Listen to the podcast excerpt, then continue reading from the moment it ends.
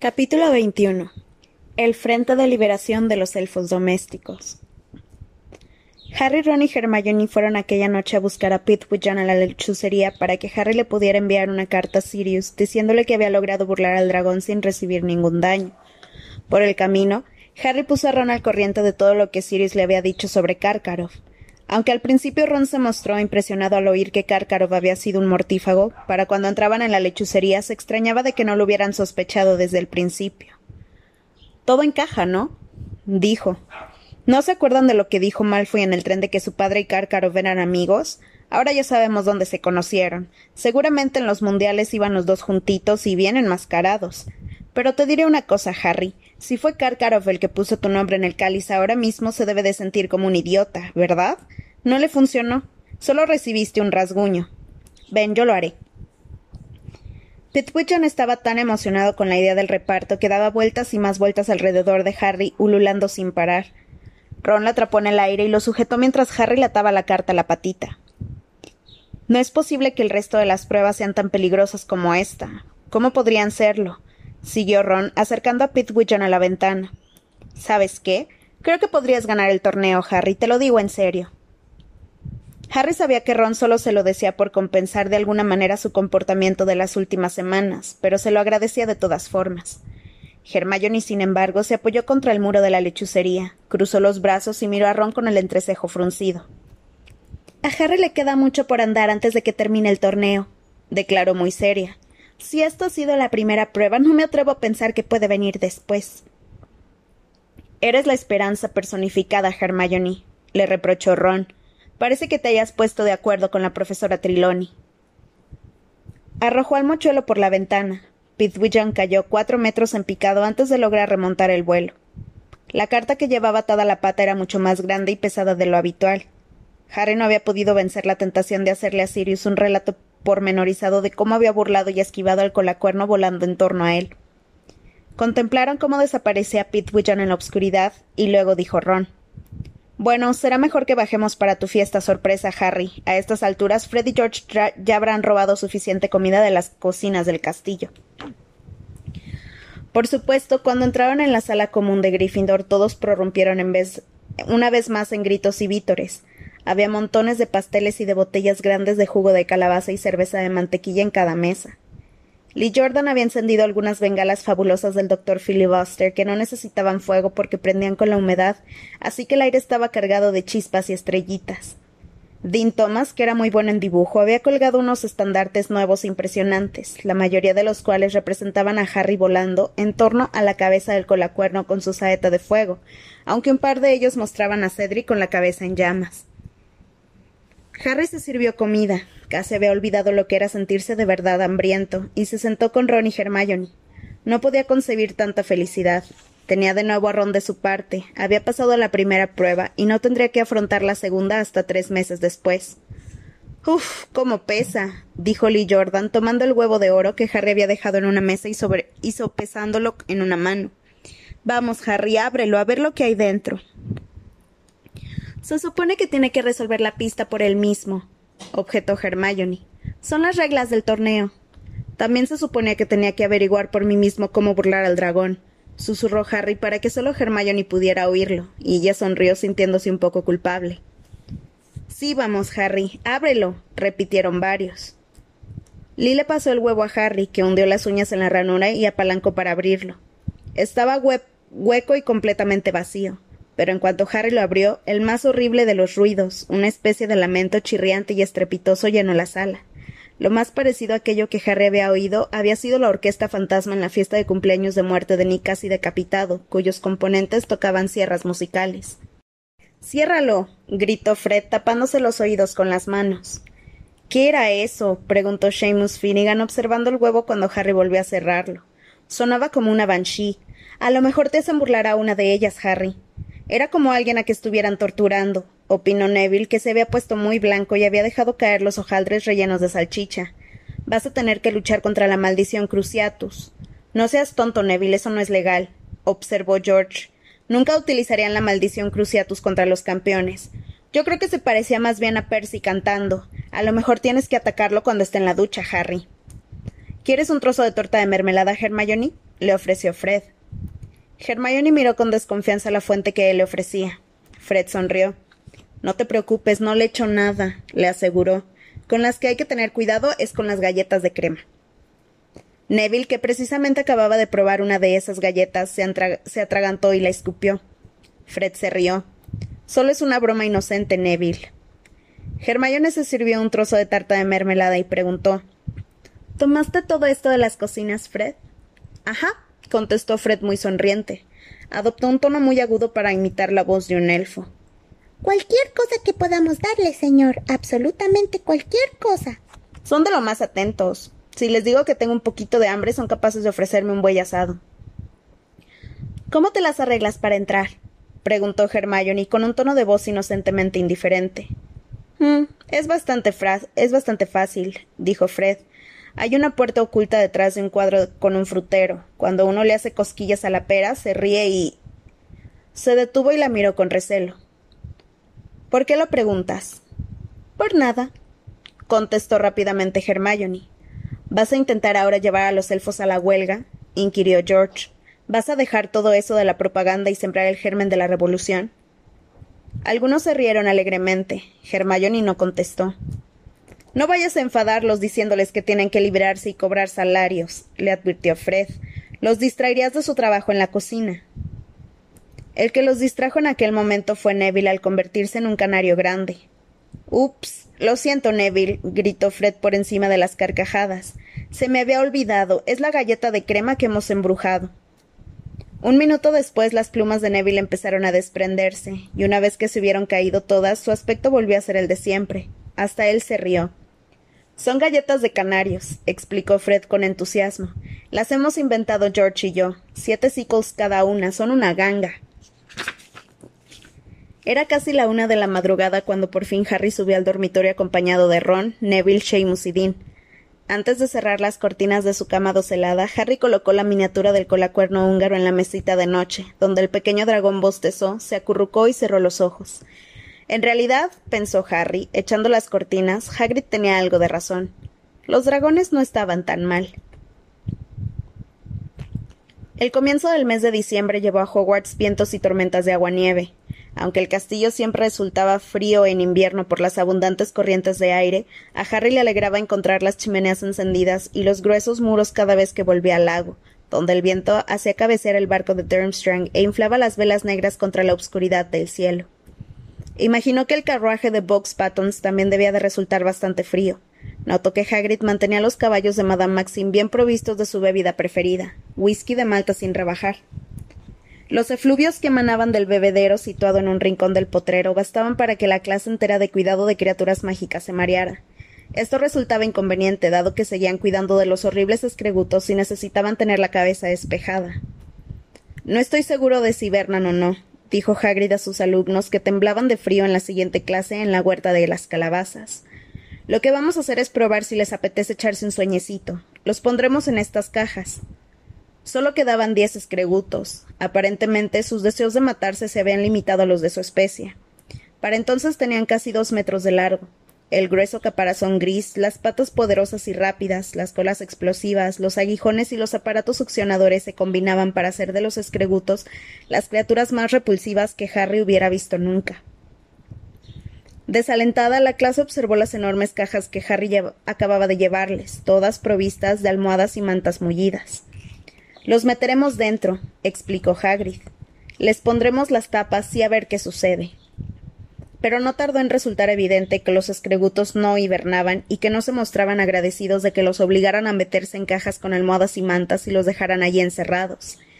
Hagrid enseguida empezó a gritar que no se asustaran, mientras los escregutos se desmadraban por el huerto de las calabazas tras dejarlo sembrado de los restos de las cajas que ardían sin llama. La mayor parte de la clase, con Malfoy Crabbe a la cabeza, se había refugiado en la cabaña de Hagrid y se había trincherado allá adentro. Harry, Ron y Hermione, sin embargo, estaban entre los que habían quedado afuera para ayudar a Hagrid. Entre todos consiguieron sujetar y atar a nueve escregutos, aunque a costa de numerosas quemaduras y heridas. Al final no quedaba más que uno. No lo espanten, les gritó Hagrid a Harry y Ron, que le lanzaban chorros de chispas con las varitas. El escreguto avanzaba hacia ellos con aire amenazador, el aguijón levantado y temblando. Solo hay que deslizarle una cuerda por el aguijón para que no les haga daño a los otros. Por nada del mundo querríamos que sufriera ningún daño, exclamó Ron con enojo, mientras Harry y él retrocedían hacia la cabaña de Hagrid, defendiéndose del escreguto a base de chispas. Bien, bien, bien. Esto parece divertido. Rita Skeeter estaba apoyada en la valla del jardín de Hagrid contemplando el alboroto. Aquel día llevaba una gruesa capa de color fuchsia con cuello de piel púrpura y colgado del brazo el bolso de piel de cocodrilo. Hagrid se lanzó sobre el escreguto que estaba acorralando a Harry y a Ron y lo aplastó contra el suelo. El animal disparó por la cola un chorro de fuego que estropeó las plantas de calabaza cercanas. ¿Quién es usted? le preguntó Hagrid a Rita Skeeter mientras le pasaba el escreguto mientras le pasaba el escreguto un lazo por el aguijón y lo apretaba. Rita Skeeter, reportera del profeta, contestó Rita con una sonrisa. Le brillaron los dientes de oro. Creía que Dumbledore le había dicho que ya no se le permitía entrar en Hogwarts, contestó ceñudo Hagrid, que se incorporó y empezó a arrastrar el escreguto hacia sus compañeros.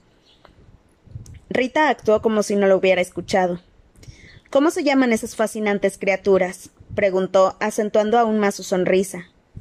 Escregutos de cola explosiva, gruñó Hagrid. ¿De verdad? dijo Rita llena de interés. Nunca había oído hablar de ellos. ¿De dónde vienen?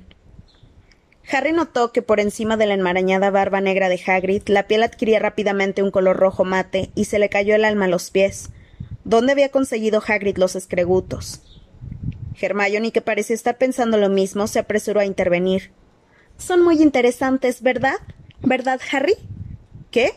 Ah, sí, ah, sí, muy interesantes, dijo Harry al recibir un pisotón.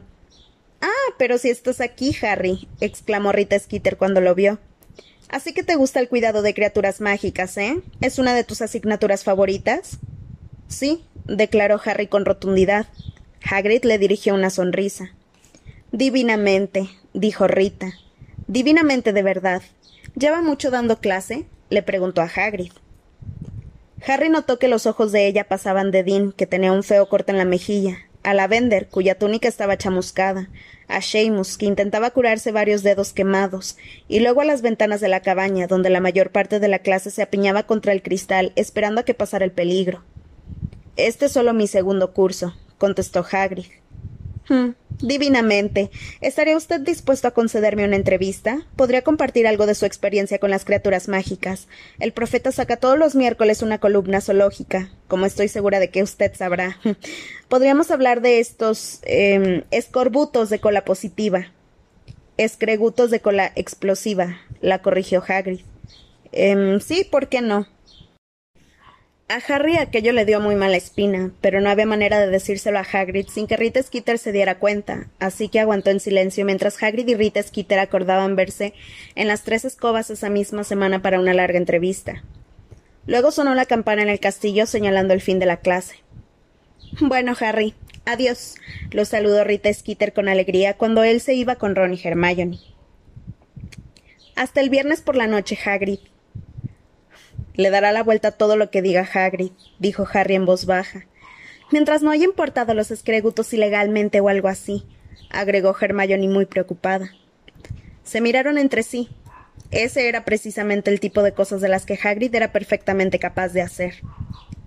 Hagrid ya ha dado antes muchos problemas y Dumbledore no lo ha despedido nunca, dijo Ron en tono tranquilizador. Lo peor que podría pasar sería que Hagrid tuviera que deshacerse de los escregutos. Perdón, ¿He dicho lo peor? Quería decir lo mejor. Harry y Hermione se rieron y algo más alegres se fueron a comer. Harry disfrutó mucho la clase de adivinación de aquella tarde. Seguían con los mapas planetarios y las predicciones, pero como Ron y él eran amigos de nuevo, la clase volvía a resultar muy divertida. La profesora Triloni, que se había mostrado tan satisfecha de los dos cuando, cuando predecían sus horribles muertes, volvió a enfadarse de la risa tonta que les entró en medio de su explicación de las diversas maneras en que Plutón podía alterar la vida cotidiana. Me atrevo a pensar, dijo en su voz tenue que no ocultaba el evidente enfado, que algunos de los presentes, miró reveladoramente a Harry, se mostrarían menos frívolos si hubieran visto lo que he visto yo al mirar esta noche la bola de cristal, estaba yo sentada cosiendo cuando no pude contener el impulso de consultar la bola. Me levanté, me, me coloqué ante ella y sondeé en sus cristalinas profundidades, ya que no dirán lo que vi devolviéndome la mirada. ¿Un murciélago con gafas? dijo Ron en voz muy baja. Harry hizo enormes esfuerzos para no, para no reírse. La muerte, queridos míos. Parvati y Lavender se taparon la boca con las manos horrorizadas. Sí, dijo la profesora Triloni. Viene acercándose cada vez más, describiendo círculos en lo alto como un buitre, bajando, cerniéndose sobre el castillo. Miró con enojo a Harry que bostezaba con descaro. Daría más miedo si no hubiera dicho lo mismo ochenta veces antes, comentó Harry cuando por fin salieron al aire fresco de la escalera que había bajo el aula de la profesora Triloni. Pero si me hubiera muerto cada vez que me lo ha pronosticado, sería a estas alturas un milagro médico. Serías un concentrado de fantasma, dijo Ron riéndose alegremente cuando se cruzaron con el varón sanguinario, que iba en el sentido opuesto con una expresión siniestra en los ojos. Al menos no nos han puesto deberes. Espero que la profesora Vector le haya puesto a Hermione un montón de trabajo. Me encanta no hacer nada, nada mientras ella está trabajando. Pero Hermione no fue a cenar, ni la encontraron en la biblioteca cuando fueron a buscarla. Dentro solo estaba Víctor Crumb. Ronmero dio un rato por las estanterías observando a Crumb y cuchicheando con Harry sobre si pedirle un autógrafo, pero luego Ron se dio cuenta de que había a las hecho seis o siete chicas en la estantería de al lado debatiendo exactamente lo mismo y perdió todo interés en la idea. ¿Pero a dónde habrá ido? preguntó Ron mientras volvían con Harry a la torre de Gryffindor. Ni idea. Apenas había empezado la señora gorda a despejar el paso cuando las pisadas de alguien que se acercaba corriendo por detrás les anunciaron la llegada de Hermione. Harry. llamó jadeante y patinó al intentar detenerse en seco. La señora gorda la observó con las cejas levantadas. Tienes que venir, Harry, tienes que venir. Es lo más sorprendente que puedas imaginarte. Por favor. Agarró a Harry del brazo e intentó arrastrarlo por el corredor. ¿Qué pasa? preguntó Harry. Ya lo verás cuando lleguemos. Ven, ven rápido. Harry miró a Ron y él le devolvió la mirada intrigado. Bueno, está bien, aceptó Harry, que dio media vuelta para acompañar a Hermione. Ron se apresuró para no quedarse atrás. Ah, no se preocupen por mí, les gritó, les gritó bastante irritada la señora gorda. No es necesario que se disculpen por haberme molestado. No me importa quedarme aquí franqueando el paso hasta que vuelvan. Muchas gracias, contestó Ron por encima del hombro. ¿A dónde vamos, Hermione? Preguntó Harry después de que ella los hubo conducidos por seis pisos y comenzaron a bajar la escalinata de mármol que daba al vestíbulo. Ya lo verán, lo verán dentro de un minuto, dijo Hermione emocionada.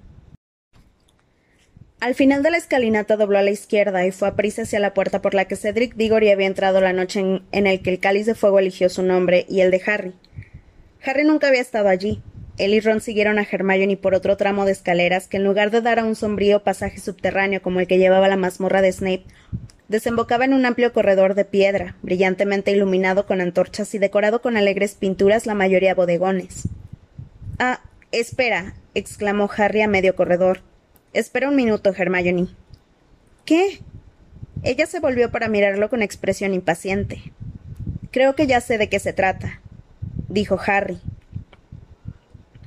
Le dio un codazo a Ron y señaló la pintura que había justo detrás de Hermione. Representaba un gigantesco frutero de plata. Hermione, dijo Ron cayendo en la cuenta, ¿nos quieres meter otra vez en ese rollo del pedo? No, no, no, no, no, no es verdad, se apresuró a negar ella. Y no se llama pedo, Ron. ¿Le has cambiado el nombre? preguntó Ron frunciendo el entrecejo. ¿Qué somos ahora? ¿El Frente de Liberación de los Elfos Domésticos? Yo no me voy a meter en las cocinas para intentar que dejen de trabajar, ni lo sueñes. No te estoy pidiendo nada de eso, contestó Hermione un poco harta. Acabo de venir de hablar con ellos y me he encontrado. Ven, Harry, quiero que lo veas. Tomándolo otra vez del brazo, tiró de él hasta la pintura del frutero gigante. Alargó el índice y le hizo cosquillas a una enorme pera verde que comenzó a retorcerse entre risitas y de repente se convirtió en un gran pomo verde. Hermione lo accionó, abrió la puerta y empujó a Harry por la espalda obligándolo a entrar. Harry alcanzó a echar un vistazo rápido a una sala enorme con el techo muy alto, tan grande como el gran comedor que había encima, llena de montones de relucientes ollas de metal y sartenes colgadas a lo largo de los muros de piedra, y una gran chimenea de ladrillo al otro extremo, cuando algo pequeño se acercó a él corriendo desde el medio de la sala. Harry Potter, señor. chilló. Harry Potter. Un segundo después el elfo le dio un abrazo tan fuerte en el estómago que lo dejó sin aliento, y Harry temió que le partiera las costillas. ¿Do ¿Dobby? dijo casi ahogado. Es Dobby, señor, es Dobby. chilló una voz desde algún lugar cercano a su ombligo. Dobby ha esperado y esperado para ver a Harry Potter, señor, hasta que Harry Potter ha venido a verlo, señor. Dobby lo soltó y retrocedió unos pasos sonriéndole. Sus enormes ojos verdes, que tenían la forma de pelotas de tenis, rebosaban lágrimas de felicidad. Estaba casi igual, igual a Harry a como Harry lo recordaba. La nariz en forma de lápiz, las orejas de murciélago, los dedos y pies largos. Lo único diferente era la ropa. Cuando Dobby trabajaba para los Malfoy vestía siempre la misma funda de almohadón vieja y sucia, pero aquel día llevaba la combinación de prendas de vestir más extraña que Harry hubiera visto nunca. Al elegir él mismo la ropa había hecho un trabajo aún peor que los magos que habían ido a los mundiales. De sombrero llevaba una cubretetera en la que había puesto un montón de insignias y sobre el pecho desnudo una corbata con dibujos de herraduras. A ello se sumaba lo que parecían ser unos pantalones de fútbol de niño y unos extraños calcetines. Harry reconoció a uno de ellos como el calcetín negro que él mismo se había quitado, engañando al señor Malfoy para que se lo pasara a Dobby, con el cual lo había conseguido involuntariamente la libertad. El otro era de rayas de color rosa y naranja. ¿Qué haces aquí, Dobby? dijo Harry sorprendido. Dobby ha venido para trabajar en Hogwarts, señor, chilló Dobby emocionado. El profesor Dumbledore les ha dado trabajo a Winky y Dobby, señor. ¿Winky? se asombró Harry. ¿Es que también está aquí? Sí, señor, sí. Dobby agarró a Harry de la mano y tiró de él entre las cuatro largas mesas de madera que había allí. Cada una de las mesas, según notó Harry al pasar por entre ellas, estaba colocada exactamente bajo una de las cuatro que había arriba en el gran comedor. En aquel momento se hallaban vacías porque la cena había acabado, pero se imaginó que una hora antes habrían estado repletas de platos que luego se enviarían a través del techo a sus correspondientes del piso de arriba. En la cocina había al menos cien pequeños elfos que se inclinaban sonrientes cuando Harry, arrastrado por Dobby, pasaba entre ellos. Todos llevaban el mismo uniforme, un paño de cocina estampado con el blasón de Hogwarts y, atado a modo de toga, que había como había visto que hacía Winky. Dobby se detuvo ante la chimenea de ladrillo. Winky, señor, anunció. Winky estaba sentada en un taburete al lado del fuego, a diferencia de Dobby, ella no había andado apropiándose de ropa. Llevaba una faldita elegante y una blusa con un sombrero azul a juego que tenía agujeros para las orejas. Sin embargo, mientras que todas las prendas del extraño atuendo de Dobby se hallaban tan limpias y bien cuidadas que, parecían completamente nuevas, Winky no parecía dar ninguna importancia a su ropa. Tenía manchas de sopa por toda la pechera de la blusa y una quemadura en la falda. Hola, Winky, saludó Harry.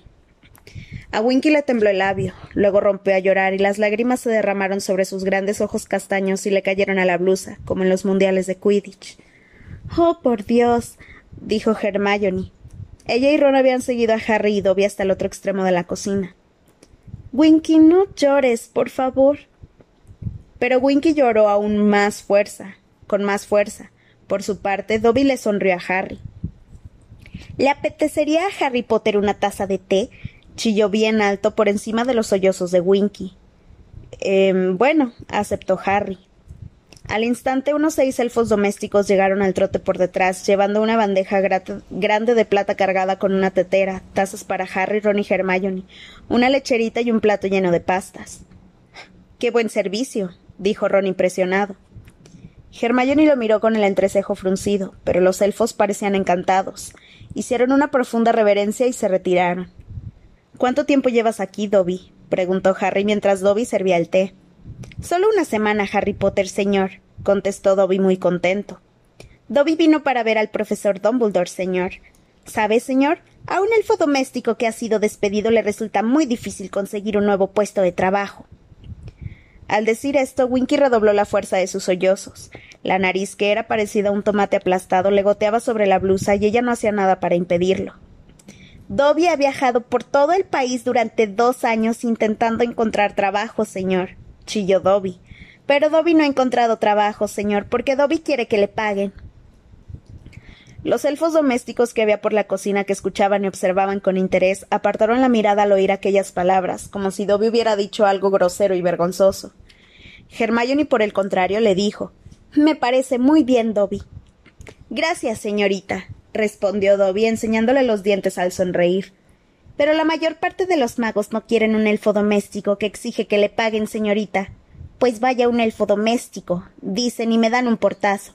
A Dobby le gusta trabajar, pero quiere llevar ropa y quiere que le paguen. A Dobby le gusta ser libre. Los elfos domésticos de Hogwarts se alejaban de Dobby poco a poco, como si sufriera una enfermedad contagiosa. Winky se quedó donde estaba, aunque se puso a llorar aún con más fuerza. Y después Harry Potter, Dobby va a ver a Winky y se entera de que Winky también ha sido liberada, dijo Dobby contento. Al oír esto, Winky se levantó de golpe del taburete y, y, echándose boca abajo sobre el suelo de losas de piedra, se puso a golpearlo con sus diminutos puños mientras lloraba con verdadero dolor. Hermione se apresuró a dejarse caer de rodillas a su lado e intentó consolarla, pero nada de lo que decía tenía ningún efecto. Dobby prosiguió su historia chillando por encima del llanto de Winky. Y entonces se le ocurrió a Dobby, Harry Potter, señor, ¿por qué Dobby y Winky no buscan trabajo juntos? dice Dobby. ¿Dónde hay bastante trabajo para dos elfos domésticos? pregunta Winky. Y Dobby piensa. Y cae en la cuenta, señor. Hogwarts. Así que Dobby y Winky vinieron a ver al profesor Dumbledore, señor, y el profesor Dumbledore los contrató. Dobby sonrió muy contento y de los ojos volvieron a brotarle lágrimas de felicidad. El profesor Dumbledore dice que pagará a Dobby, señor, si Dobby quiere que se le pague. Y así Dobby es un elfo libre, señor, y Dobby recibe un galeón a la semana y libra un día al mes. Eso no es mucho, dijo Hermione desde el suelo, por encima de los continuados llantos y puñetazos de Winky. El profesor Dumbledore le ofreció a, Dobby diez galeones a la semana y libres los fines de semana, explicó Dobby, estremeciéndose repentinamente, como si la posibilidad de tantas riquezas y tiempo libre lo aterrorizaba. Pero Dobby regateó hacia abajo, señorita.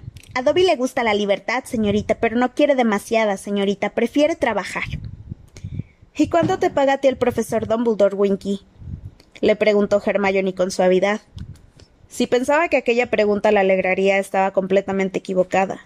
Winky dejó de llorar, pero cuando se sentó miró a Hermione con sus enormes ojos castaños, con la cara empapada y una expresión de furia. Winky puede ser una elfina desgraciada, pero todavía no recibe paga, chilló. Winky no ha caído tan bajo. Winky se siente avergonzada de ser libre como debe ser. ¿Avergonzada? repitió Hermione sin comprender. Pero vamos, Winky, ese es el señor Crouch el que debería avergonzarse, no tú. Tú no hiciste nada incorrecto. Es él quien se portó contigo horriblemente. Pero al oír aquellas palabras, Winky se llevó las manos a los agujeros del sombrero y se aplastó las orejas para no oír nada a la vez que chillaba. Usted no puede insultar a mi amo, señorita. Usted no puede insultar al señor Crouch. Crouch es un buen mago, señorita. El señor Crouch hizo bien en despedir a Winky, que es mala. A Winky le está costando adaptarse, Harry Potter, chilló Dobby en tono confidencial. Winky se olvida que ya no está ligada al señor Crouch. Ahora podría decir lo que piensa, pero no lo hará.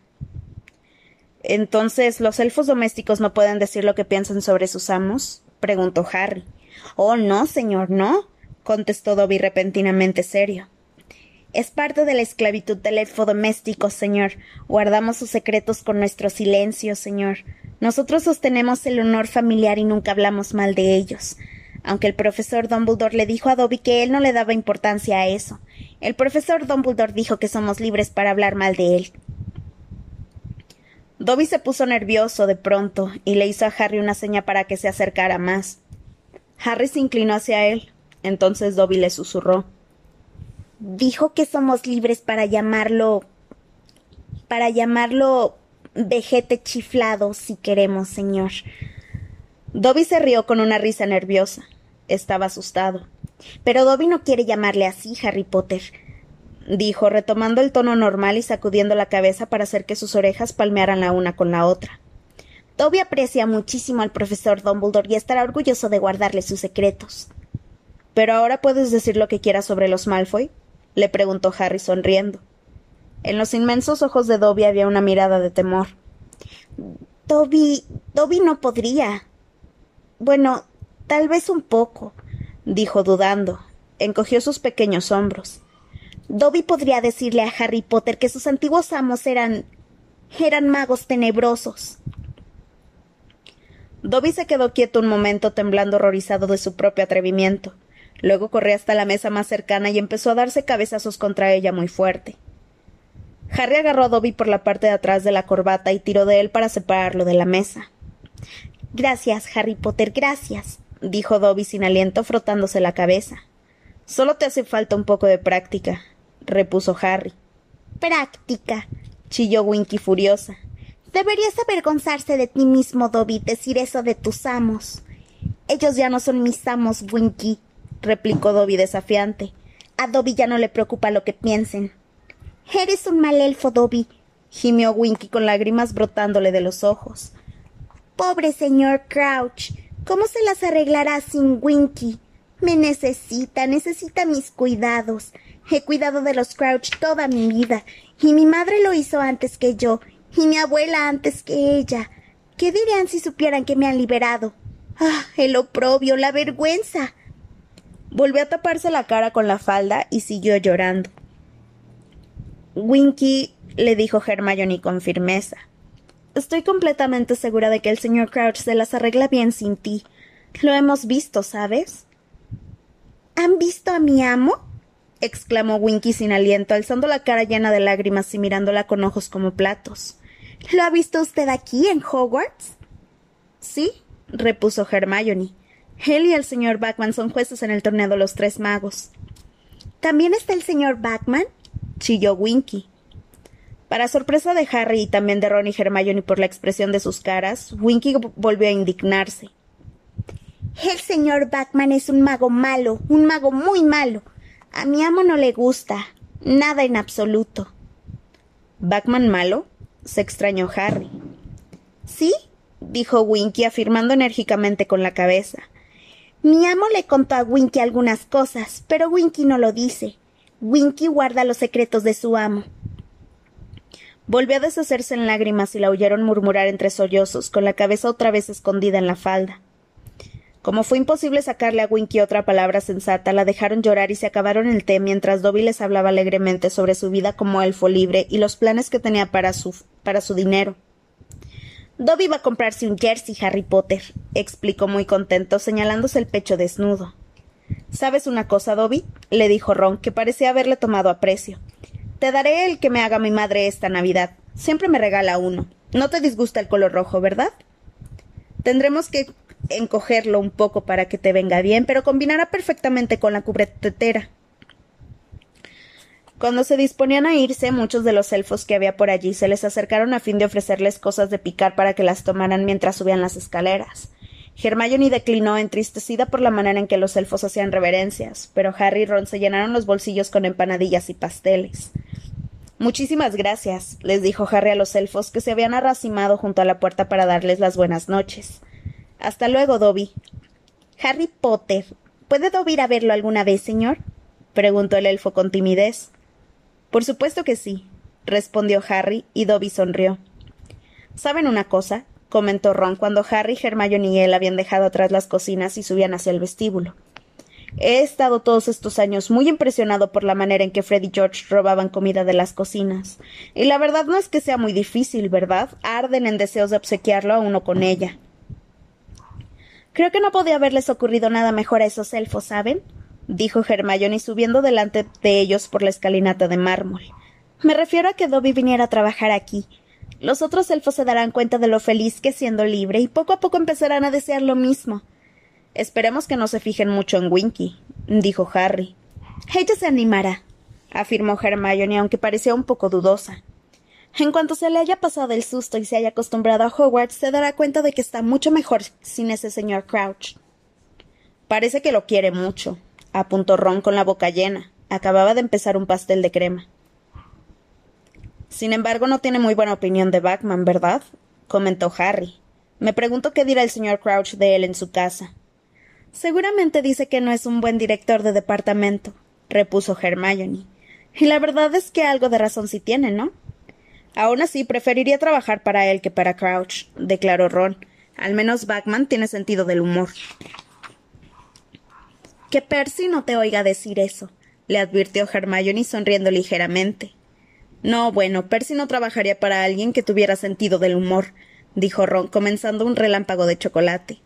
Percy no reconocería una broma aunque bailara desnuda delante de él llevando la cubretetera de Dobby.